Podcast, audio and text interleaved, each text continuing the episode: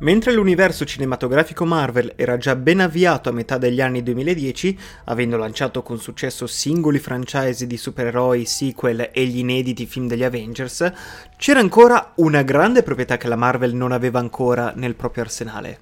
Spider-Man.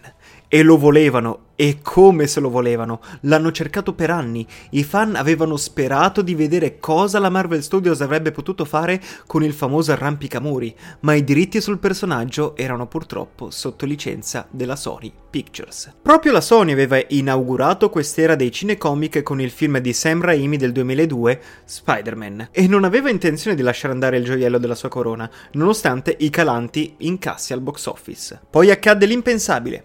Invece di restituire Spider-Man, la Sony accettò un accordo rivoluzionario con i Marvel Studios, che beneficiava entrambi gli studi in modi molto diversi.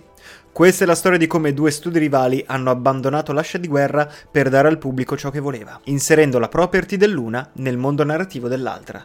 Ecco come è nato Spider-Man Homecoming. Mettetevi comodi perché c'è tanto, ma tanto da dire.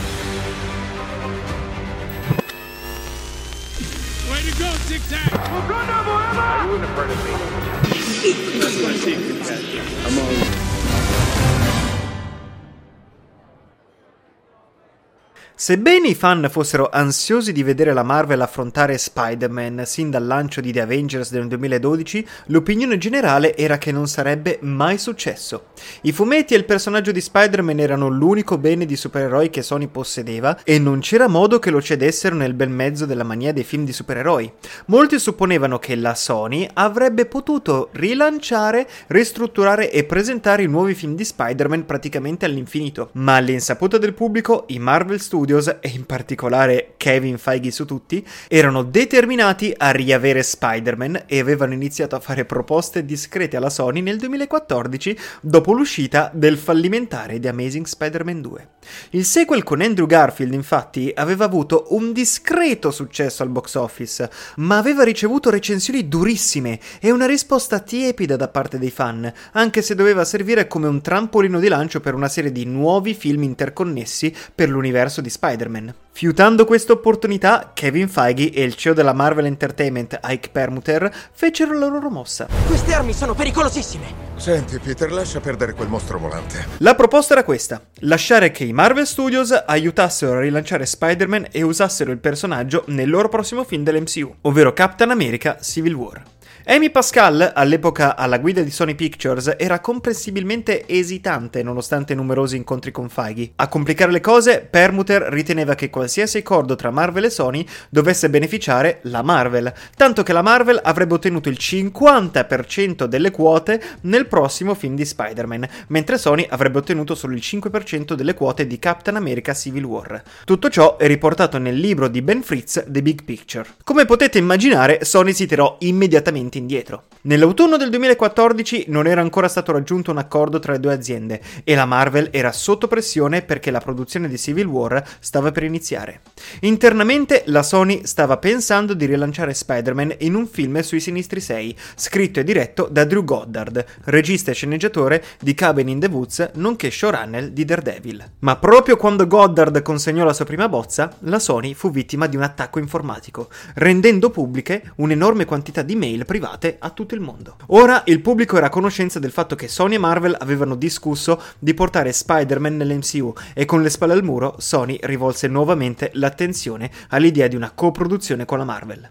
Il 9 febbraio 2015 venne annunciato un accordo rivoluzionario. Un nuovo Spider-Man avrebbe debuttato nel 2016 in Captain America Civil War, distribuito dalla Disney, e lo stesso Spider-Man avrebbe recitato in un nuovo film standalone distribuito, questa volta, dalla Sony nel 2017. Però sarebbe comunque stato a tutti gli effetti un prodotto Marvel Studios. Sono niente senza il costume. Se sei niente senza il costume, non dovresti averlo. L'accordo finanziario raggiunto era molto meno complicato rispetto all'offerta iniziale della Marvel, e la tassa annuale che la Marvel paga alla Sony per mantenere i profitti dei giocattoli e del merchandising del personaggio di Spider-Man sarebbe stata ridotta da 35 milioni di dollari se il nuovo film di Spider-Man prodotto dalla Marvel avesse incassato oltre i 750 milioni di dollari.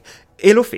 Immediatamente iniziarono i lavori per scegliere questo Spider-Man in modo che potesse girare le sue scene per Captain America Civil War. Secondo l'accordo tra Sony e Marvel, Sony aveva l'ultima parola sulla scelta degli attori, ma avrebbe lavorato in concerto con la Marvel per trovare l'attore giusto. Entrambe le parti concordavano sul fatto che volevano scegliere un Peter Parker molto giovane questa volta. L'MCU era già pieno di eroi trentenni e quarantenni, quindi stavano cercando un attore di 15 o 16 anni. Le prime liste di casting emersero alla fine di aprile 2015, dopo l'inizio delle riprese di Civil War il 27 aprile dello stesso anno. Marvel e Sony considerarono attori noti come Nat Wolf, Asa Butterfield e udite udite Timothée Chalamet, poi Liam James e ovviamente Tom Holland per il ruolo di Peter Parker. A maggio Marvel e Sony stavano testando gli attori al fianco di Robert Downey Jr. e Chris Evans, momento in cui Butterfield e Holland emersero come i favoriti. Il 23 giugno Holland fu scelto come il nuovo Spider-Man e letteralmente pochi giorni dopo era sul set di Civil War a girare le sue scene. Nello stesso momento in cui si svolgeva il casting per il nuovo Spider-Man, Sony e Marvel cercavano un nuovo team creativo per guidare il film standalone di Spider-Man, previsto nelle sale un anno dopo Civil War.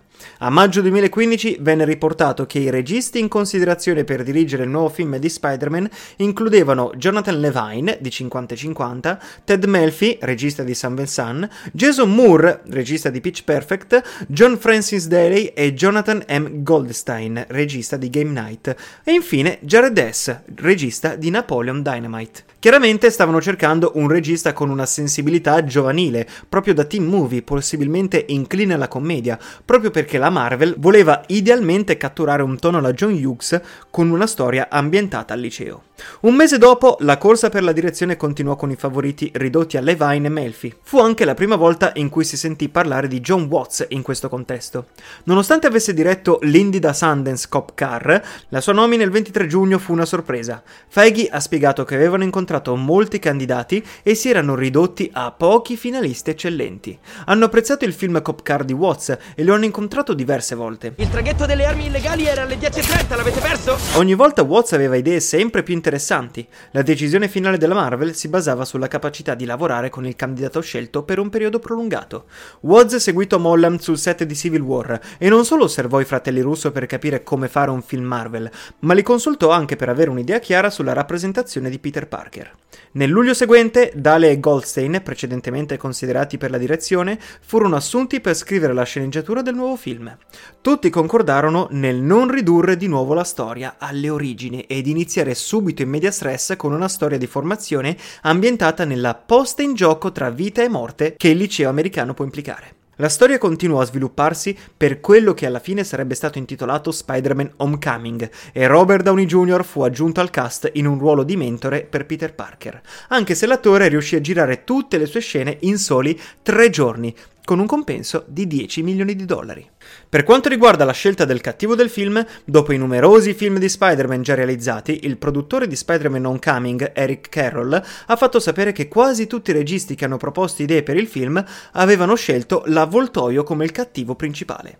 Avevano dato la libertà agli scrittori e ai registi di proporre qualsiasi idea perché volevano la migliore possibile, anche se avessero ricevuto una proposta eccezionale per un altro cattivo come Doc Ock e avessero ritenuto che si adattasse perfettamente al contesto dell'MCU, sarebbero comunque andate avanti su quell'idea. Tuttavia la maggior parte delle proposte era incentrata proprio sull'avvoltoio. Alla fine le idee proposte, in particolare da Jonathan Goldstein e John Francis Daly, erano così convincenti e in linea con l'essenza dell'MCU che hanno deciso di procedere con l'avvoltoio come cattivo principale. Fu scelto Michael Keaton nel ruolo e mentre il cast fu completato con nuovi volti giovani come Zendaya e Jacob Batalon, Watts diede al cast una serie di film incentrati sugli adolescenti da guardare come compiti a casa. Andiamo da Breakfast Club, da Ferris Bueller's Day Off, cioè una pazza giornata di vacanza, a Pretty in Pink. Per quanto riguarda il cast variegato, per Watts era essenziale che il film mostrasse la realtà di una scuola pubblica a New York negli anni 2010. Watts ha creato un libro visivo che rappresentava la sua visione del mondo del film, come sarebbero dovuti apparire gli studenti e l'aspetto del liceo nel suo insieme. Voleva che sembrasse una scuola di New York, avendo vissuto in quella città per 13 anni, piuttosto che una scuola degli anni 50 del Midwest. Ha utilizzato molte foto documentaristiche per illustrare la sua visione e il corpo studentesco diversificato era una parte fondamentale nella sua proposta. Le riprese di Spider-Man Homecoming iniziarono nel giugno 2016. Durante quel periodo si è appreso che Chris McKenna e Eric Sommers, insieme a Christopher Ford e Watts, si erano uniti come sceneggiatori accreditati, affiancando Goldstein e Daley. Watts ha condiviso come si è sviluppata la sceneggiatura. La prima bozza era piena di humor e delineava le idee principali del film. Watts e Ford hanno poi lavorato sulla struttura, adattando e modellando la storia secondo la direzione narrativa desiderata. Una volta che Watts e Ford hanno completato la loro revisione, McKenna e Sommers sono entrati a far parte del progetto. Questi sceneggiatori hanno lavorato sulla sceneggiatura durante la produzione per adattarsi ai cambiamenti e alle esigenze emergenti, seguendo quindi le note dello studio. Watts ha molto apprezzato il fatto di avere quel tipo di supporto durante le riprese, era un sollievo per lui non dover scrivere nuove pagine dopo una lunga giornata di set. Spider-Man Homecoming ha debuttato nelle sale il 7 luglio 2017, ricevendo il plauso della critica e incassando 117 milioni di dollari nel suo primo weekend di apertura, il più alto weekend di apertura per un film di Spider-Man dal 2007, Spider-Man 3.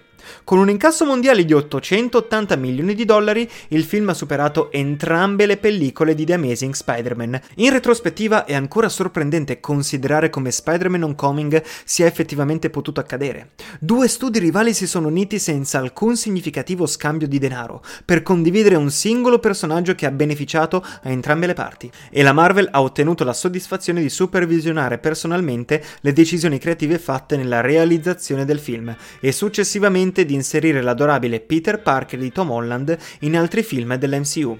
Questo dice molto della passione di Faghi e di compagnia per questi personaggi, che vogliono continuare a far vivere in questo mondo straordinariamente ricco. Le parole immortali che hanno concluso Amazing Fantasy XV, la prima apparizione di Spider-Man nei fumetti, sono diventate sinonimo del personaggio e del concetto di supereroismo, tanto quanto il suo iconico costume rosso e blu. Dopo non essere riuscito a fermare un rapinatore, Peter Parker apprende le conseguenze delle sue inazioni quando suo zio Ben viene ucciso dallo stesso rapinatore a cui lui stesso ha permesso di fuggire. Impara la lezione che da un grande potere derivano grandi responsabilità e si impegna a non permettere mai più a qualcuno di morire sotto la sua guardia. La frase è stata resa nota al grande pubblico quando è stata pronunciata dallo zio Ben di Cliff Robertson nel film di Spider-Man del 2002, mentre una sua variante appare in The Amazing Spider-Man dieci anni dopo. Entrambe le volte rappresenta l'ultimo consiglio che Peter riceverà dalla sua figura paterna, un consiglio che lo plasmerà per il resto della sua vita.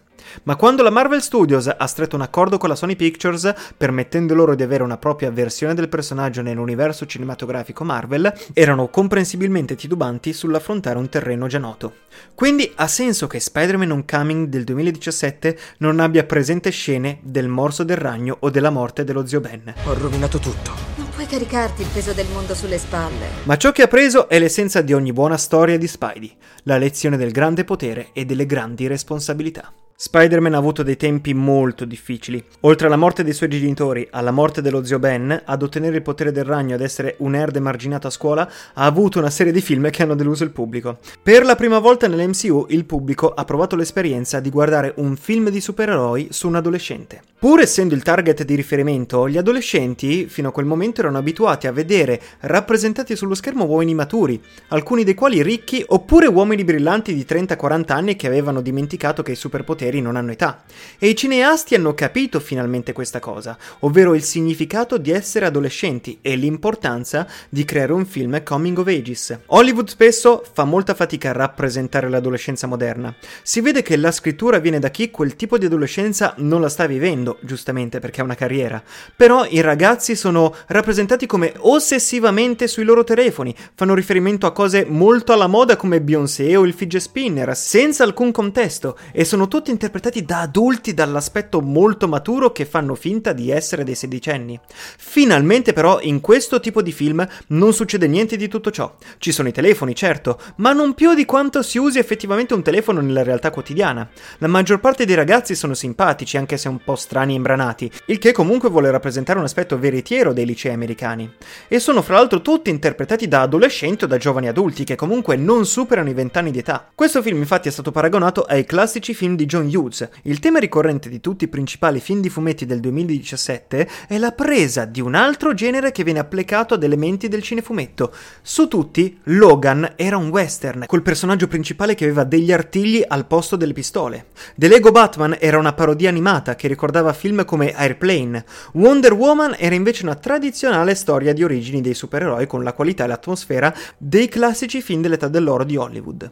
Spider-Man Homecoming entra in questa fila essendo una storia di crescita, ma funziona ancora meglio del previsto, perché il film comprende questa cosa qui sugli adolescenti, ovvero che tutto, ogni situazione è esasperata, esageratamente grande ai loro occhi. È ancora in circolazione. Dovrò cavarmela da solo. Pensiamo per esempio a quanto può essere difficile l'incontro fra te e il padre della tua ragazza. E se quel padre fosse fra l'altro il criminale che hai cercato di combattere, questo intendo quando dico che tutto è esagerato, che tutto ha una portata estremamente più ampia. Tutte le dinamiche che fanno parte della crescita e dell'adolescenza sono ampliate, sono inserite in un contesto supereroistico. Pensiamo anche alle competizioni scolastiche che sono estremamente pesanti per gli studenti. E se dovessi anche in tutto ciò salvare i tuoi compagni di classe da una morte certa, oltre che essere in competizione con loro? Tutti hanno maschere con cui si proteggono, soprattutto al liceo. E se avessi tu davvero una maschera e un'identità segreta da nascondere? Utilizzando gli oggetti e le ambientazioni di un film di supereroi, il dramma della vita di Peter Parker viene esagerato e visivamente dimostrato in modo esasperato. Per non parlare fra l'altro del leitmotiv di entrare negli Avengers, che sembra essere un'ossessione per Peter Parker. Entrare negli Avengers altro non è che una metafora che utilizza Tony Stark per dire a Peter Parker di entrare nel mondo degli adulti è una metafora, un punto di arrivo per lo stesso protagonista Spider-Man di entrare in una realtà che vada oltre la sua dimensione giovanile e da liceale. Ciò che forse mi ha colpito di più del film però è il terzo atto. Spider-Man Homecoming ha un terzo atto molto differente rispetto ai recenti film di supereroi. Si riduce solamente a Peter Parker che ha ricostruito un costume di Spider-Man praticamente dalle sembianze di un pigiama che combatte contro Tooms, l'avvoltoio. Tooms, che ruba attrezzature da supereroi per vivere come principale fonte di reddito, dirotta un aereo degli Avengers. Peter riesce a far schiantare l'aereo su una spiaggia deserta, ma a quel punto Tooms vuole ucciderlo. In minuti successivi mostrano un adulto che brutalizza un ragazzino e questa cosa visivamente fa male, soprattutto se è un adolescente a vederlo. Inoltre, Tooms decide fra l'altro di abbandonare Peter e prende una scatola dai resti dell'aereo. Inizia a volare via con questa scatola e apparentemente sembra essere riuscito nel suo intento, sembra aver vinto, ma accidentalmente la scatola esplode. Peter vede Tooms cadere e senza esitazione corre a salvarlo dopo essere stato brutalizzato dal suo nemico. Porta l'uomo in salvo sulle sue spalle attraverso il paesaggio infuocato, come Sam con Frodo nell'ultimo capitolo del Signore degli Anelli. Alla fine di tutto, Tooms viene processato e finisce in prigione. Peter deve affrontare sua figlia Liz e vedere tutto il dolore che ha causato alla sua famiglia. Si prende intimamente le responsabilità per ciò che ha fatto. Sa che non è colpa sua, ma è comunque addolorato da questa situazione. Quello che ha rovinato non è stato un villain, ma un uomo di famiglia, un uomo che pensava di fare il giusto e che soffrirà per sempre le conseguenze delle azioni di Spider-Man. E tutto questo comunque è affrontato con delle battute, certo, ma che non abbandonano comunque la seriosità del film. Tutti gli eventi emotivi che vedi li prendi sul serio. Si parla in questo caso molto spesso di bathos. Il bathos con la B si verifica quando un film raggiunge un apice drammatico per poi avere un calo di tono, come raccontare una battuta durante una scena emozionante o straziante. Il bathos è raccontare una barzelletta nel bel mezzo di una funzione funeraria. Il bathos, per esempio, lo vediamo in Doctor Strange, quando l'eroe si prepara all'azione, ma il mantello rovina il tutto con una battuta, ovvero andandogli contro la sua faccia e quindi rovinando l'atto eroico. Confrontando queste stesse emozioni che ho provato durante la visione di Doctor Strange con Logan e Wonder Woman, però, mi sono reso conto di quanto il film effettivamente fosse insicuro delle proprie emozioni. Questo forse è uno dei difetti di Doctor Strange. Ma tornando a Spider-Man Homecoming, questo film non ha paura di essere sincero. A differenza di Doctor Strange, non ha paura che il suo protagonista sia reso impotente. La mia famiglia è importante e la proteggerò ad ogni costo. Vediamo per esempio Spider-Man in una scena che vede il suo volto riflesso nell'acqua e una voce fuori campo che lo ispira. È una cosa banale? Dipende. Mi ha commosso vedere Spider-Man gridare dal dolore, è qualcosa su cui tutti ci siamo passati. Forse è ancora più impressionante che Homecoming riesce a funzionare su due livelli. Da un lato è una storia sincera e autonoma di crescita, e dall'altro un film MCU metaforicamente divertente. Più si conoscono i film Marvel, migliore diventa il film. Ha un'abbondanza di easter eggs, come un sacco di riferimenti nascosti a fumetti o altre pellicole, eppure nessuno di questi ostacola la storia, il che lo rende unico nel suo genere. Potremmo dire che il livello della storia sincera è Peter Parker e il livello degli easter egg è Spider-Man. Per quanto tutti amiamo Spider-Man, è Peter Parker che lo rende un personaggio indimenticabile. Ci sono altri aspetti meravigliosi poi del nuovo film. Onora per esempio la vera diversità del mondo in cui un ragazzino di un liceo di New York vivrebbe. Solleva alcune questioni reali nella storia americana, che non ti aspetteresti in un film di supereroi adolescenziale, come per esempio il riferimento all'eventuale uso di schiavi per aiutare alla costruzione del Washington Monument. E tutti questi temi sono uniti insieme in una sceneggiatura che è notevolmente ben ritmata e molto molto divertente. Infatti la scena con Donald Glover è assolutamente impagabile da un punto di vista umoristico. Con Spider-Man Homecoming i Marvel Studios ci hanno dato una storia di dimensioni più ridotte, soprattutto nel suo impatto sull'universo narrativo, ma che riesce comunque a recuperare e a rendere grande i supereroi. Ed è questa la vera essenza dei Marvel Comics, ritornare a parlare dei supereroi con super problemi, di Spider-Man, di eroi quotidiani, che per il momento all'interno del vasto cosmo del Marvel Cinematic Universe erano lasciati un po' in disparte. Grazie per avermi seguito fino a qui. È stato un viaggio lungo, lo so, ma spero che ne sia valsa la pena. E come sempre ti invito a scrivermi un feedback di questo podcast sui miei social. L'appuntamento è fissato per il prossimo episodio. Ciao a tutti.